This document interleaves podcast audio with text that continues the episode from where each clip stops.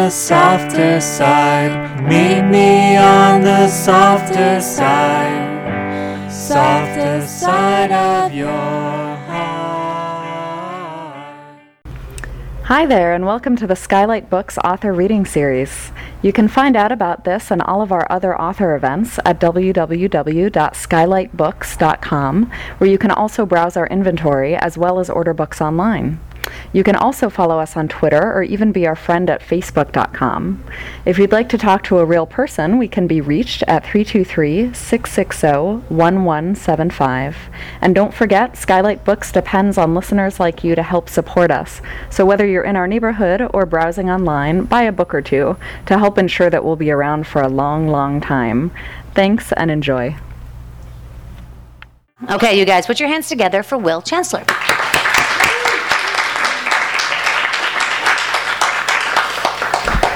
All right.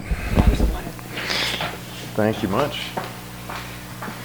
I don't know this uh, this author underneath me here is the mayor of our governor of Iceland, which is where this book ends. So it's pretty incredible to uh, to and he's speaking here I think tomorrow or in a couple days. Uh, I'm sandwiched in between William Vollmann, who's like one of my favorite writers, and you know the mayor of Reykjavik, which is where this book ends. So it's fitting.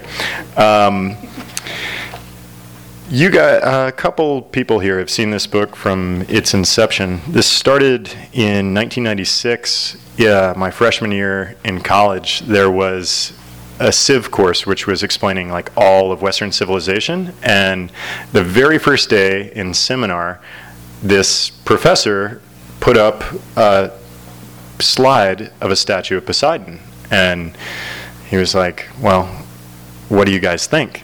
And uh, everybody was really nervous since it was the first day of college. And then this one guy, this hulking six foot eight water polo player, raised his hand and said, "I don't think it's that accurate." And and the, and the the professor was like, "Well, that's that's an interesting comment. It's a statue of a god. What do you mean it's not accurate?" And he said, "Well, I always thought Poseidon would look like me." and and at that point, this is in 1996, and at that point, I was like, "All right, there's something incredibly fucked up about the psychology of this, like, you know, of this person." And so that um, it became this this mystery to me. You know, who is this brave man, seven stories tall? Um, and it's the mystery that the father goes on in the book is to find out who this son, this person that he's um, birthed, that has come, you know, from him, but is completely mysterious to him. So uh, that's the mystery at the heart of it.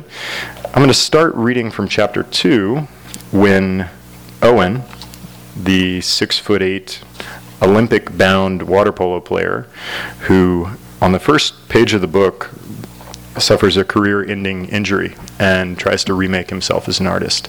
So this is us finding that out that he's that he's gone. Professor Burr asked a grad student to deliver the lecture of the Catabasis and left campus early to take Owen to the beach. Owen had been sleeping off the trauma of his final procedure with the surgeon when Burr drove off for his morning seminar. By now, he would be awake and feeling restless. Burr hoped the trip to Zuma would show him that no one wanted to keep him packed away. He could even stop out if he wanted. If things went well, they could hash out a plan for 2004 and have him back at Stanford next year. Burr opened the door and called for Owen. Silence. Empty. A tumbleweed word. Rolling, thirsty, thorned, empty. And whenever empty, also alone. These words snagged Burr as he gripped the kitchen counter and read Owen's post it farewell. He peeled off the note and thumbed through the rest of the yellow pad in search of the real note, the reluctant goodbye from his son that must be here somewhere. He called upstairs again. The gravity of the house had changed, as if he'd come home to find half of his possessions packed up and moved away. He scanned the living room, taking inventory of chairs and lamps as if he'd been robbed. Had to remind himself that each bare patch of wall had always been empty, never held a mirror, never held a painting. Some emptiness was always there.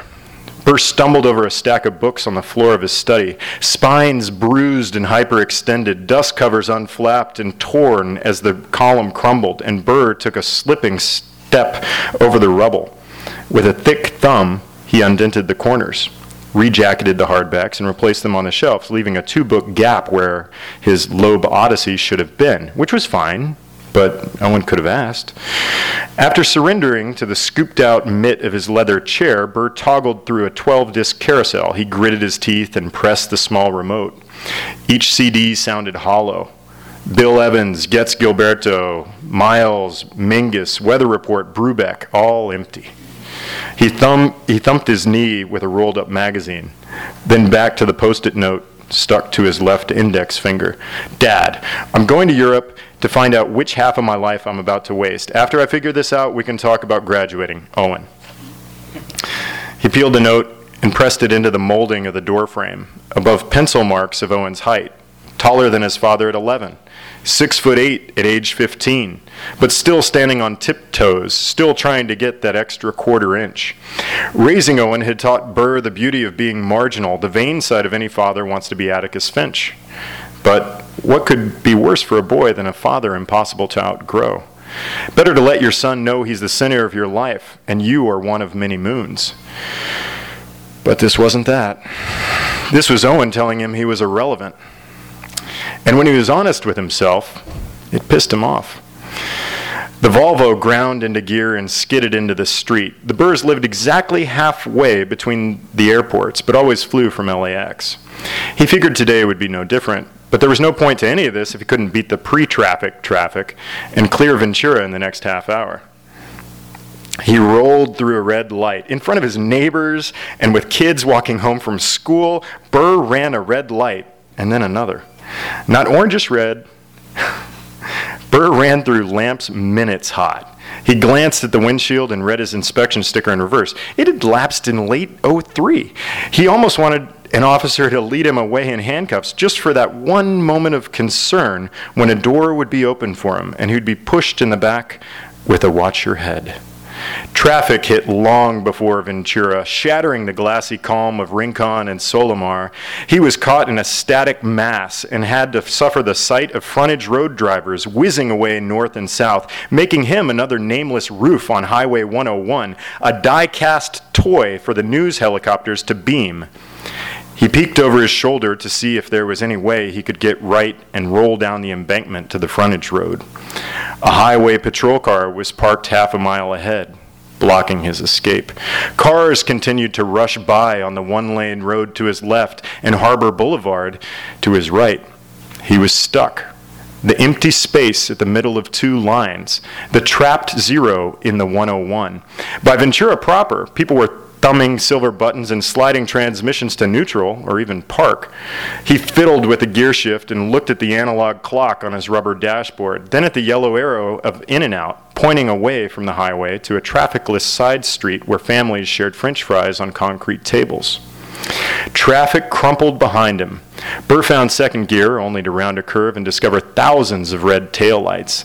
Several of his fellow motorists had given up one leaned against the window and grinned into her cell phone. One propped a paperback on the steering wheel. One yelled at his windshield and thrust a finger at the dark tinted windows of a pickup truck rattling license plate frames with its bass. Burr pinned against cement sclerosis could do nothing but redden the shadows of the overpass. The cloverleaf, a maze of misdirection, spun traffic to all four compass points, but not the fifth, the omphalos, the only defined point of a compass, the director of directions. He tried the radio. NPR, but it's actually KCRW since I'm here in LA. KCRW helped. But then they started asking for money, not understanding that even though he had tenure, he had no savings account. He squirmed. He depressed the clutch for a second, then the brake lights washed back over him and he came to a full stop. A gash of metal, which he took to be a discarded fender, rocked with the wind, tickling the cement barrier and catching the setting sun. Fire, the process we mistake for a thing. Traffic, the thing we mistake for a process. He lurched in his lane, then aimed straight for the front tire of a bumper hugging Infiniti. The driver clucked his pointer finger. At that moment, Burr's Volvo could have been a tanker. Burr was moving right, and then right and right again, over the rumble strip, straddling highway buttons and whistling the raked asphalt. Down the spiral ramp he drove, thrown from the great clog and breezing past telephone, telephone poles and cypress tree fences, green on the green lights yellowing in his wake. Only when he was nearing Highway 1 on the two-lane road through the canyons did he realize that this was the pass for Point Dume for Zuma. And that was where he ended up losing his son um, for the first time at age six. So Owen disappears, and he's always had a very strange way of view- viewing the world. He's he's had this way of viewing color that is completely idiosyncratic, and he thinks maybe artistic, and so after his sports career is over, he's like, okay, well, I'm definitely going to do something. I'm not just going to, you know, go work for Goldman. So I'm, I'm going to make my mark artistically before uh, before things get too late. So I may as well like see if this strange way of viewing the world just happens to be, you know, an artistic way of viewing the world. It's a very naive notion, and it's the kind of notion that gets punished in a place like Berlin. We're on, for those of you reading at home, we're on page 103. On his way back from the station, Owen found Kurt. I should explain Kurt, by the way. This guy that he's fallen, fallen in with is uh, an art monster. He's this huge superstar in the art world who's very, uh, he's about, he's young, but is already showing in, in huge museums. And uh, he is in a wheelchair, which is something that's like public, been publicized um, a lot. And, and it's, I don't know, you'll see how that plays out. On his way back from the station, Owen found Kurt on the south side of Danzigstrasse, smoking either a hand rolled cigarette or a joint. Owen crossed the street. Joint. Come with me, I need your help. Owen thought of protesting that he hadn't slept in days, that he had just ingested his first psychoactive substance and was still shattered. But there was no way he would find sympathy in Kurt by complaining about something as banal as total exhaustion. You look run down. You need something? I'll survive. Whatever. We have to swing by my old gallery real quick. Kurt, now in his white undershirt, admired his triceps as he dipped the push rims of his chair from 12 o'clock to 5 o'clock. Owen followed him to the heart of Mitte. Suddenly, Kurt stopped. Push me in. We're, gonna, we're going to that black glass building on the left. A brushed steel sign jutted out from the black marble and glass facade, laser etched Todd Zeal Gallery. Kurt flicked his cigarette to the street. Actually, when we walk in, we should both be smoking. Kurt lit two more parliaments and handed one up to Owen. Owen left it dangling from his lip, burning his nose and making his eye water. Kurt hit the brakes, and Owen lurched forward. Just open the door, I'll do the rest.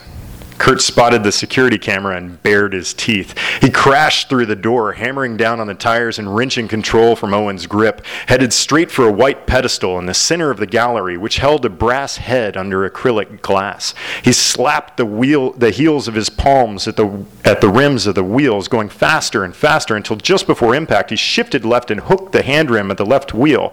Kurt and chair turned violently to the left, losing traction and skidding into the plinth with enough force to rock it back and unseat the sculpture from its stand. Both sculpture and pedestal teetered back toward Kurt, at which point he swiped the plinth to the ground. The disembodied brass head fell nose first onto the cement floor. The warbled clang meant damage.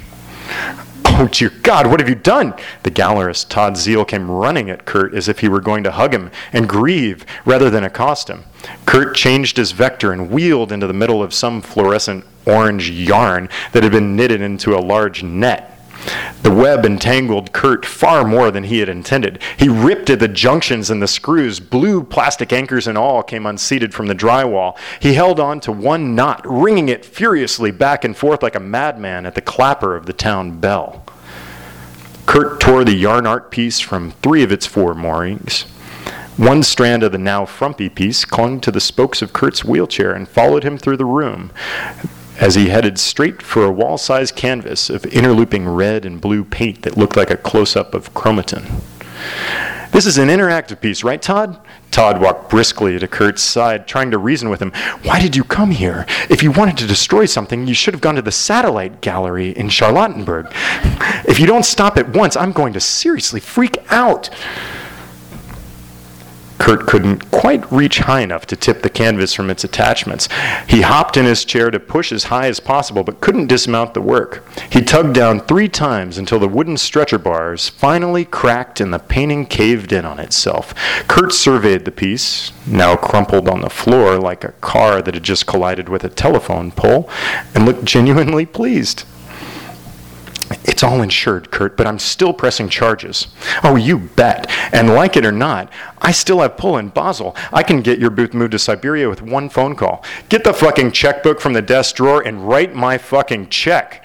Todd seemed to be to processing the whole scene as, as if a skunk had traipsed into the gallery. He needed Kurt to leave, but didn't want to get sprayed. Two tourists had been standing against the wall this entire time, stunned. It's been six months since the fucking show, Todd. I need to be paid for my work. I need money before you spend it all on Asian boys and have your assets frozen. Now to the assistant, who had been smiling at the entire scene until that last comment. Oh, you didn't know that Todd touches 12 year olds? Fuck you! Todd pleaded to Owen. Can you do something about him? For the first time he could remember, Owen had become a spectator a follower. Maybe it was the drugs, maybe the lack of sleep. He took control of the rubber grips on the back of Kurt's chair. Kurt flailed wildly in his seat and turned around to grab Owen by the balls. Owen doubled over, pushing down firmly on the handles. The chair rocked back, nearly falling into Owen's knees, but Kurt sprang forward and landed on the casters. Todd swiped at the chair but missed and stumbled into Owen. Kurt was now pushing against a white lacquered panel. He opened the hidden cabinet, unplugged a USB connecting the video feed, and removed an aluminum laptop. He wedged the laptop between his legs and then taunted Todd by wheeling straight at him, and swerving and skidding away. Todd shrieked, That's enough! Pay your fucking bills and stop living like a Turk! I'm not giving you a cent. We'll call it even. You're probably going to have trouble putting the net back together. Owen left the gallery in a hurry. Kurt took time to make small talk with a tourist. Don't see that every day. Isn't Berlin so exciting? Everyone is so creative, don't you think? He autographed the older woman's purse with a sharpie and rolled after Owen. Todd and his assistant watched from the front door as Kurt wheeled off. Halfway down the block, he shouted over his shoulder, Todd, you've been great. Can you get the tourists to sign releases? Thanks. Love you. See you in Basel. All right. So there's one last excerpt I want to read for you guys. It is on page 41 for those of you with books.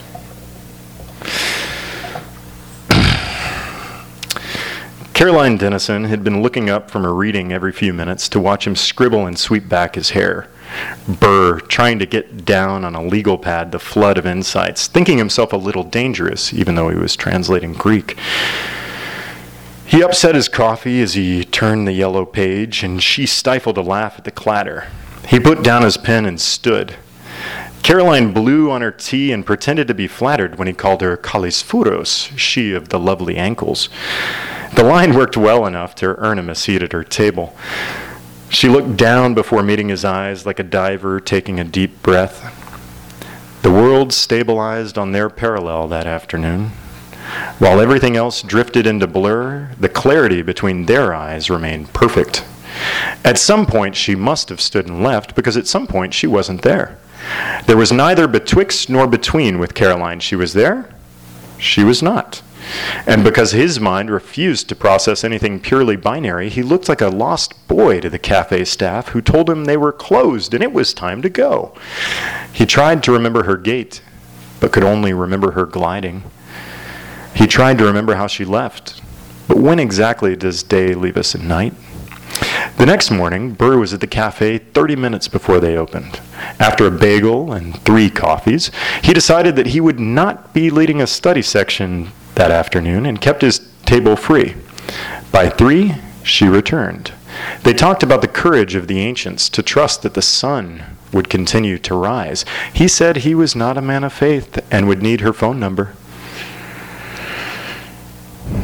When the summer sun brought an archipelago of freckles to her nose and cheek, he named them the Caroline Islands and committed each one to memory Ulithi, Tonois, Oroluk, Pohnpei. He thought he could make her fit into his view of the world, but within a week of living together, she had become the map rather than something mappable. He dotted every coordinate into the aqua field of Caroline. They folded up together, perfectly aligned and protected, burying their world from the light of others. And just as an open map's 24 folds can seem impossible to unpuzzle and pack away, and their convergences were inscrutable, leaving others to trust blindly that the relationship worked. They blazed through the reception halls of deans and department heads. Young and old faculty alike buzzed around them wherever they mingled. Not because she was the only Oxbridge grad in the room, not because this young couple radiated love, not because her father was the university president, but because wherever they went, they carried with them a world. For two years, they ate little more than canapes. Most of the reception room guests began conversations with, I have something to confess. Which was never an indication of being in that person's confidence, but did make them feel like junior clergy. The phrase became a punchline between Burr and Caroline. By the next spring, the sum of all these confidences made Burr's academic advancement inevitable. She would have been climbing the rungs ahead of him, but had put continental philosophy on hold to learn how to paint. His work was inspired, but the search for relevant texts was proving to be fruitless. In all of recorded history, only two partial inscriptions supported his reading of Heraclitus and the Eleatics. Rather than switch to anthropology or wait on the archaeologist to dig up something to analyze, he grew increasingly creative with his source material, and his, until his work hit almost new age levels of misto. Fellow department members, nonplussed at the camaraderie between Burr and Mission University's elect, thought he was on drugs and probably supplying them to senior faculty. A new continent began to emerge in 1982. It was unexpected but welcome, like a new Hawaiian island. As this landmass burped from the deep, they traded booze and fritters for macrobiotic staples. They danced through their junior apartment as her belly grew. He sang the only song about, about Odysseus he knew, Beyond the Sea, with a real longing for her, even though she was still there. She wove through the second verse like Penelope, thinking of the globetrotting that would accompany his unfinished but surely forthcoming book Liminality.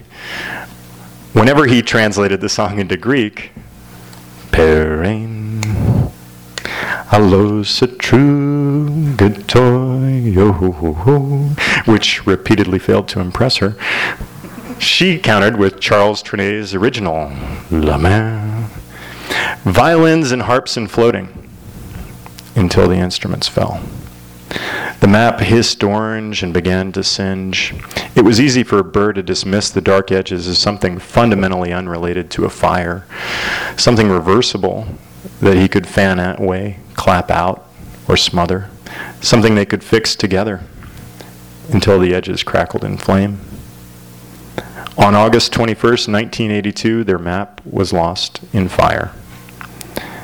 And there's not much to say about what happened next. Islands became ashes. Owen took a life before he took a breath. He very nearly took two lives. His father bobbed between drowning and drowned. Their map was a logos that held his world from flying apart. When it burned, every thought broke to atoms and jittered into the sky. What was left of Burr was driftwood, silvered still, empty. Each morning saw a lifeless husk wash up on the floor near his bed. He rolled against the jagged bed frame, rolled back until his head wedged against the nightstand and his body curled up fetal. Lifted up, dashed down, bobbing and unable to decide if it was yet time to sink. There's nothing more heroic than the glowing eyes of a vibrant soul inside a body that has given up. The marathon runner who crawls that final mile. Burr was the opposite dead eyes in a capable body, or a, for, a body formerly capable and rapidly depleting. Water was too sweet to drink, lips to throat to lungs parched and cracked. Even when inhaling, his chest seemed to cave in. When he tasted anything, it was ash. He surfaced briefly to change a diaper, warm a bottle, drink a bottle. He hung a mobile over Owen's crib. He called it a marionette, but it was really a Christmas, ornament on a string. Burr duct taped it to the ceiling, but every week it fell. Strings dropped and tangled into the bends of the marionette's knees. In dreams, Burr looked around and found knots and snags in his own joints, tripping up each step, each step a taut and tangled fall. Waking, he couldn't even look his newborn son in the eyes for fear of being pulled out of his loss, her loss.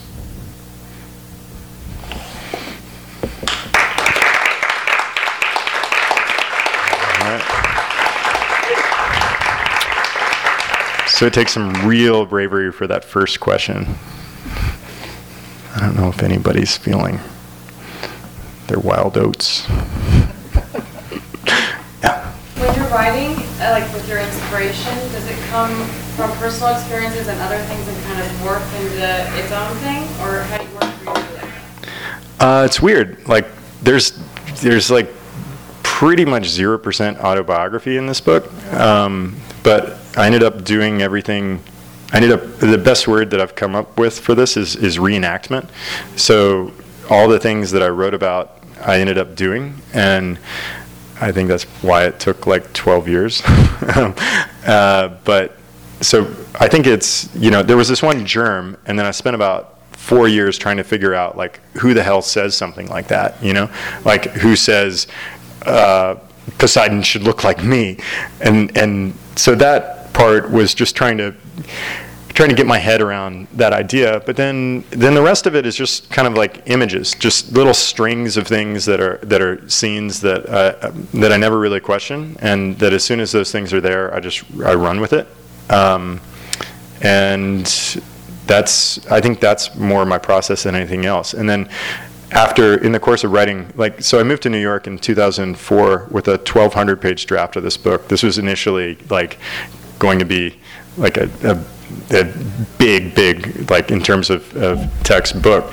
Um, but then a lot of things that I was reading, uh, I, I realized that it's it would be a better story tighter. So I tried for four years to to sort of whittle that 1200 page book into something smaller and it just sucked. So so then i had to hit control a and delete and start the whole thing over. Um, so i started on page one and i wrote the book from the first person instead of the third person. The, this book is in the third person. Um, and so the second draft was in the first person, and it was really after like Patricia Highsmith's, um, you know, talented Mr. Ripley. Everything that I was trying to do, like I was trying to get that sort of a narrative push to it. Um, and it was interesting, but it wasn't what I wanted to talk about. So then I hit Control A and delete and started over again for the third draft of this um, from page one, rewrote it, all the good parts from the, the all the good images stuck, and then you know now it's now it's here. Thanks. Yeah. Whose first person was it from? Um, so the the first scene of the second draft of this book was this guy who was you know this five foot six hipster in Reykjavik, and he's sitting on a park bench, and behind him, he's pretty sure that that's Harold Bloom. He's like, dude, that's fucking Harold Bloom right behind me. And so, so this Harold Bloom's a, a literary critic who's, uh, you know, I guess world renowned. And um, this Owen comes up to Harold Bloom and recites a 30 page epic poem about like anti capitalism.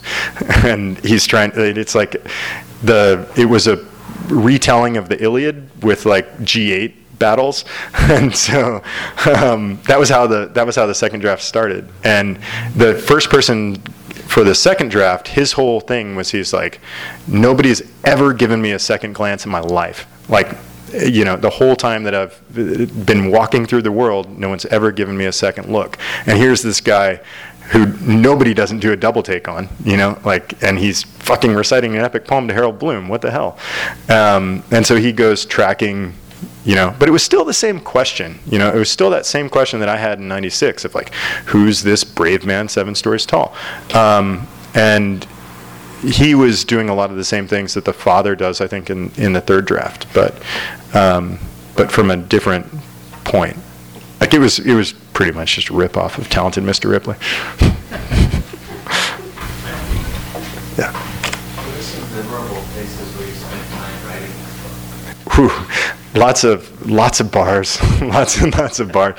Um, it's funny. The so I moved into the Chelsea Hotel, and I was uh, and I had that little like convent kind of room up there, and so so I wrote a lot of this at the Chelsea. But then I kind of that was when I didn't have the balls to delete everything, and I think that was actually really big. Getting to a point where you can just say like, you know, start over. You know, that that Orange Juice song, "Rip It Up and Start Again," is like if I had like one mantra for for my writing, it would probably be that.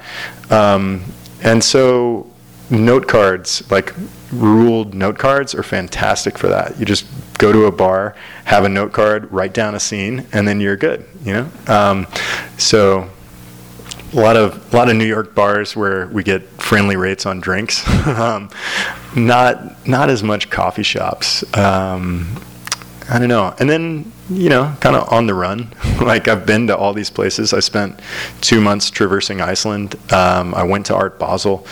I I think you know I have some very distinct memories of writing things like at the places that I had already written about, like in earlier drafts, which is kind of cool. It's like this weird deja vu, dreamlike state that that I want the whole book to have. So I don't know.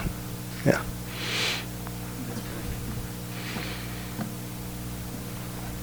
Doctor.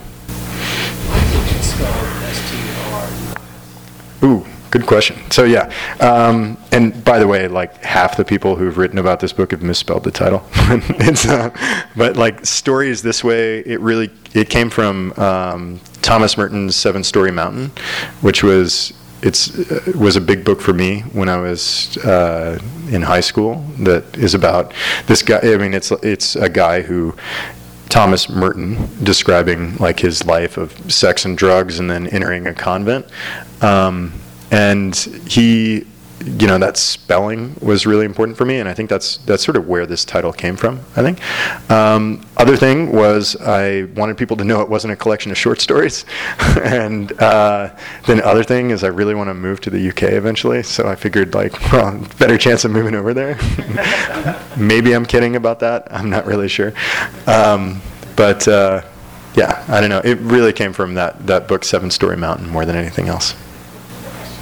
Um, how did you choose, or why did you choose to, uh, in the book when you use dialogue, why did you choose not to use quotations, but instead use the, the other style, which I don't know what that's called? Yeah, I mean, to me, it's just called the the Ulysses style, um, and like in jo- Joyce's Ulysses, that's how he does dialogue tags. I think it's a little more elegant. Um, and it's it's a little bit less. I mean, there's a whole lot of visual. There there are a lot of visual elements to this book, like the section right before. So, Professor Burr has this idea called uh, liminality, which is about like the intersection of, of things, defining them. That nothing is purely, you know, true or false. It's always an intersection between the two. Um, like the present is neither past nor future. It's defined by the intersection of the two. And it doesn't really exist only as this other intersection. So this is like he comes up with this sign to talk about his idea. So like this is a visual element in the book. There's a riff on this in, in chapter four. Um, and there are a lot of like very visual elements to the text. Uh, and I thought the dialogue tags worked well with that. Um, I, it's, I think it's more of a visual. It's much more pleasant to look at than all the little quotes everywhere. Yeah, exactly. It's like just hanging. You know, it's what's that? Yeah, I think yeah, and there's. I, I, in the first draft of this, I really played. There were a, a, ton of countries that had chapters that didn't end up in. Like Owen went to Spain. Owen went to Munich. Owen went to the Orkney Islands, north of Scotland. Owen went to Russia. There were all of these different um, chapters, and I used the convention for the dialogue tags from that country uh, when he was there. So like the double, there's like a greater than less than dialogue tag, I think for Spanish fiction. Um, and so I, I used whatever conventions were there for that first draft, but by the by the third draft, I was just like, nah, fuck it, this is like the way to roll. And I think um, it's, I think I'll always use that. Yeah. So it is, that's my question, which is sort of answered with, like, because when I you while you were writing this, you were, it it was about, it was a book about Iceland. Mhm. And then you, you walked across Iceland, and now the book is, and the, the little bit that you showed me later was in Berlin, and I was like, well, what the fuck happened to Iceland? yeah, yeah, it's weird. I mean, So would you, this sort of journey is also Owen's journey as you took this journey along with the writing the book, and so it all becomes. 100%, yeah. Yeah, kind of a badly articulated. No, I mean you're you're right, and that's that's also why I identify with the father, because like the father's the one who's got to leave his cloistered life and go find his son. I mean he's got to get up and travel around the world, and um, in order to figure out the answer to this question. So I think that's that's absolutely right about um, identifying through the process of, of going through, you know, and discovering the things that I'm writing about. Um, Iceland was always so the one back to that original germ, you know, like who thinks like that? Who says a god looks like me? Only answer I found was in the Icelandic sagas, like in Norse mythology, specifically the, the sagas of the warrior poets. So the first draft of this was kind of a one to one mapping of different uh, warrior poet sagas from i mean there's still and there are vestiges of this now um, hal hal the, the troublesome poet is one of the seven warrior sagas and hal is a character in um, in berlin and so there's always you know i can't really get away from the fact that that Iceland is there. And Owen, the name he was, the reason he was named that was to parallel Odin, who gave his eye that's Owen's injury, by the way. I'm not spoiling anything since it's right up front. Um, but Odin gave his eye for the gift of poetry, for art. And he left his eye on Mimir as well, and that's why he wears an eye patch. Um, and that ends up being a significant reference in, in the book. But because of this, I was always sure it was going to end in Iceland. Um, I, I traversed Iceland, you know, over two months. I went from the westernmost tip to the easternmost tip, um, just on a on a solo walkabout, I guess. Um, and I thought I was to do like this amazing writing, but it ended up being this kind of more athletic thing of the, just like finding water. so, so I'd hike like 25 miles a day just to find uh, the next water source because that was, you know, that was really you could hike with three days of water, but you would only be able to hike like seven or eight miles just because you're carrying a lot of weight, or you could just keep it really light and just kind of fly, but the whole time not have any water, so you're totally. Well, that was the weird thing. I assumed that there would be no. I would assume there would be no water. Like I thought it would all be frozen, but there actually was water everywhere. You know, and a lot of it wasn't. You know, to to do the adage, like a lot of it, there wasn't a drop to drink. Um, because you can't really drink. You can drink. Water can just spring out of the ground. Yeah, exactly. And like commercials and Skittles rain from the sky. it's just like yes. um, but yeah, I, like water was really the limiting reagent of that of that whole of that trip. But um, I don't know. It, I always knew that it was going to end in Iceland, so that that place was fixed in all. I mean, I guess that was the starting point of the second draft, right? And so I had to go there eventually to know what the hell I was talking about. And I'm talking about weird places in Iceland.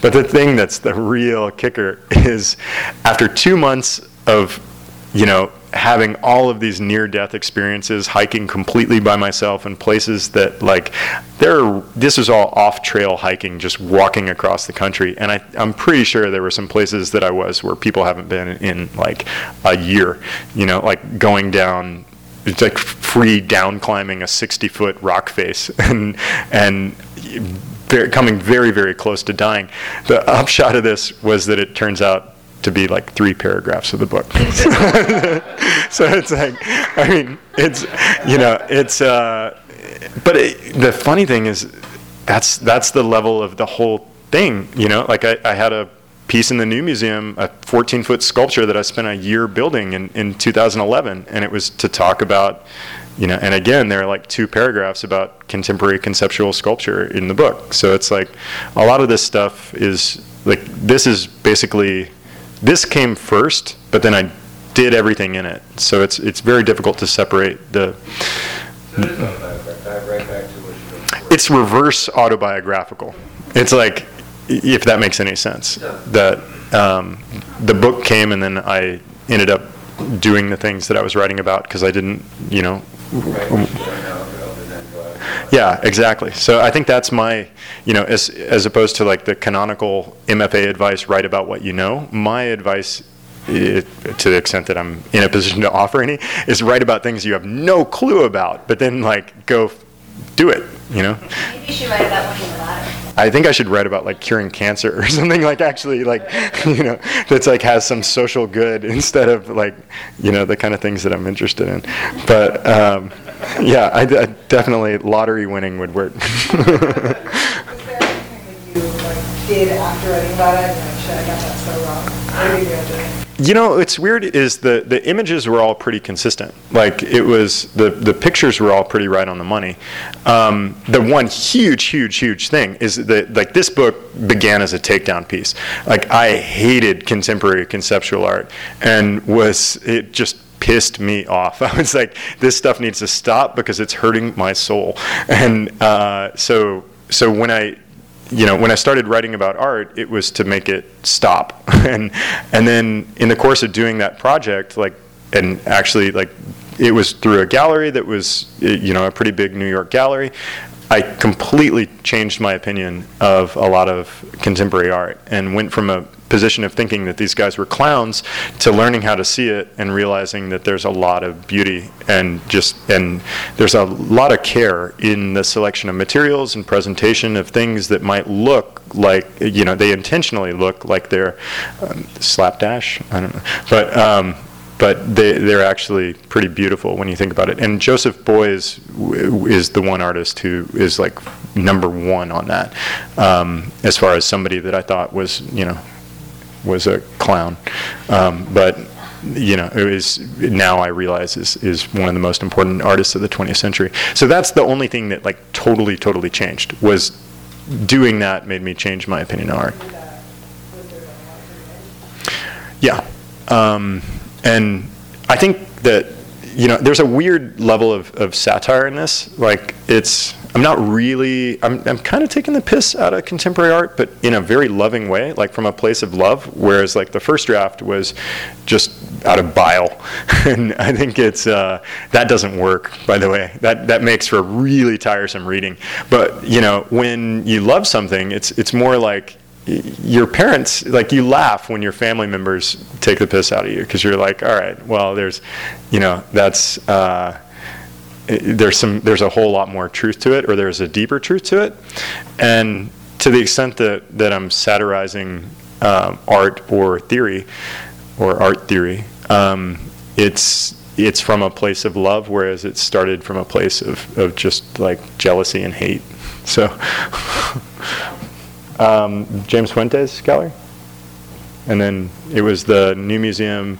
They have a thing in the spring called the, the Festival of Ideas for a New City that was, um, and it was really cool. Like there, so the, the art, there are like land art is the kind of art that I was the most drawn to. Um, and Richard Long is kind of the, the top of that entire field. He, and the new museum had like maybe five pieces for that festival thing in, in 2011, and one of them was Richard Long's. So it was like us, like this artist Daniel Subkoff, who I collaborated with. It was us right, ar- right alongside Richard Long. So it was just, it was awesome. But um, yeah, totally changed the book, and and I think made it a whole lot better.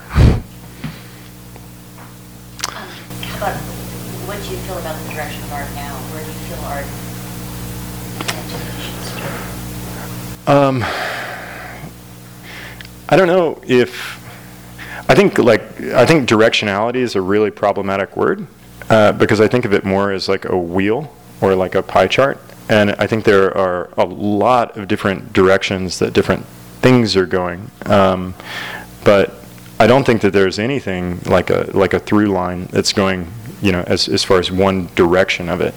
And I don't really feel comfortable making like a normative statement about like this is where it should go.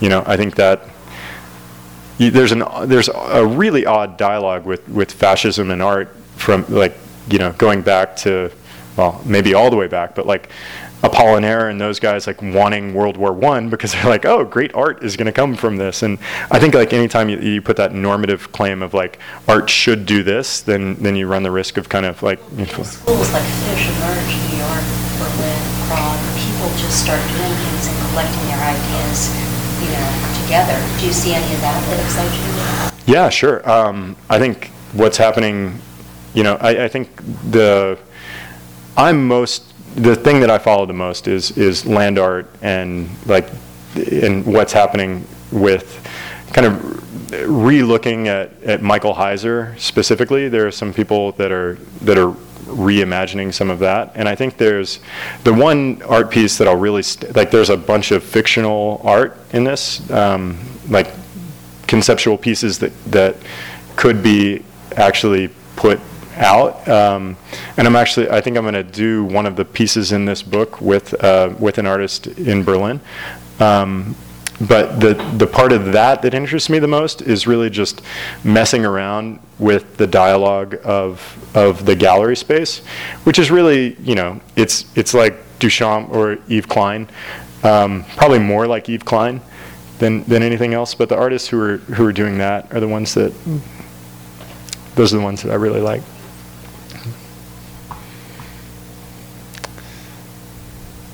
All right.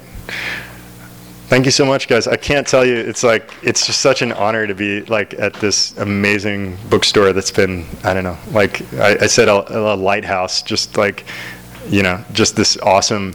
There's there's all this dialogue in the book about like the barbarians are at the gates, and like if there are gates, they're like the front door of Skylight Books, and like you know, and this is just this awesome space in LA that uh, you know that keeps reading alive. So I don't know. Thanks.